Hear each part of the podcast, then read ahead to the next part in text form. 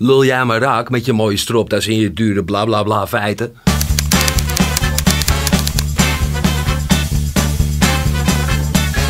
In tegenstelling tot wat de meeste vloggers zeggen, lees ik wel de reacties op de vlogs. En volgens mij kan ik aardig met de kritiek omgaan. En zo las ik laatst deze.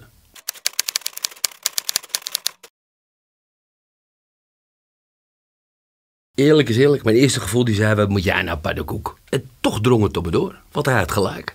Het gaat mij ook allemaal ver boven mijn pet. Om een voorbeeld te geven, de oorlog in de Oekraïne. Wat weet ik er nou echt van? Helemaal niks toch? Kom op nou. Er sterven duizenden mensen om iets waar ik helemaal geen benul van heb. Geen flauw benul. En dat beetje wat ik weet, dat weet ik dan van de tv of internet. Nou, zo is het dus ook met energietransitie. Man, alleen dat woord uitspreken maakt me al onnozel. En al zou ik me in die poppenkast verdiepen, dan nog zullen er altijd mensen zijn die nog veel meer info hebben, waardoor ik me dan weer een dombo ga voelen. Ik zeg het je eerlijk, zodra het gaat over eh, dreigende inflatie, eh, de val van de euro, eh, weet ik voor wat, dan lult iedere aspirant lid van de Tweede Kamer, die lult me zonder problemen zo onder tafel.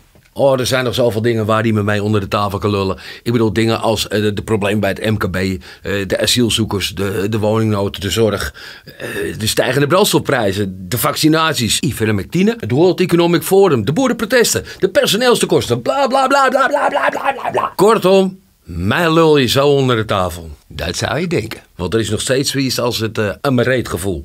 Dat is een onderbuikgevoel dat zegt: dit is bullshit. Je hangt een lulverhaal op jij. En dan gaan bij mij de hak in het zand. En al win je het dan op punten met al je feiten op papier. Maar ik weet het zeker. Het klopt niet. En dat is mijn feit. En ik zal je zeggen waarom mijn feit dat het niet klopt 100% waar is. Je zou je kapot moeten schamen als je het lef hebt om zelfs met één argument te komen waarom de kinderen van het toeslagenschandaal nu nog niet thuis zijn. Dus als jij met mij in discussie gaat en in je bolle kop haalt een excuus te verzinnen dat het begrijpelijk is dat er zelfs kinderen compleet verdwenen zijn, dan is dat het moment wanneer ik denk: lul jij maar raak met je mooie stropdas en je dure bla bla bla feiten. Maar ik weet dat als je daar excuses voor kan vinden, dat je bij iedere teug adem dat je liegt. Er is niet één argument waar ik überhaupt naar zou willen luisteren. Als de regering besluit dat invaliden niet gecompenseerd hoeven te worden met hun energienota. Gewoon compensatie voor machines die ze bijvoorbeeld in leven houden. En als je dat gore lef hebt om dat die mensen te weigeren, dan is dat meer en meer een bevestiging van het feit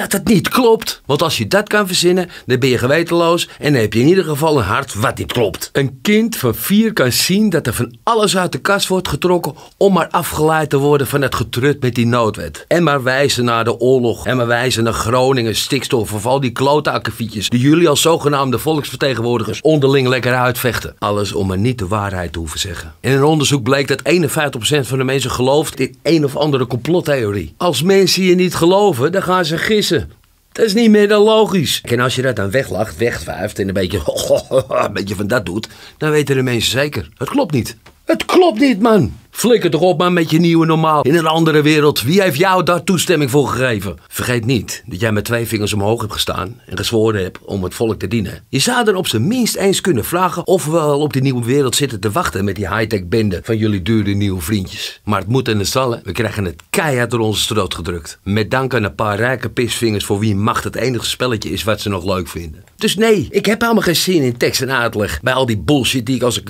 koud patatje oorlog over mij heen krijg. Van het platteland tot driehoog achter in de grote stad wonen mensen. Simpele mensen. En ik, ik ben er één van. En jullie noemen ze onnozel. Maar het zijn juist wij die als geen ander voelen dat het hele glas met zijn legers open moet worden. Gewoon in de hoop op betere tijden. En op betere volksvertegenwoordigers. Maar wij hebben wel een mazzeltje. Want wij weten niet beter dan te varen op ons gevoel.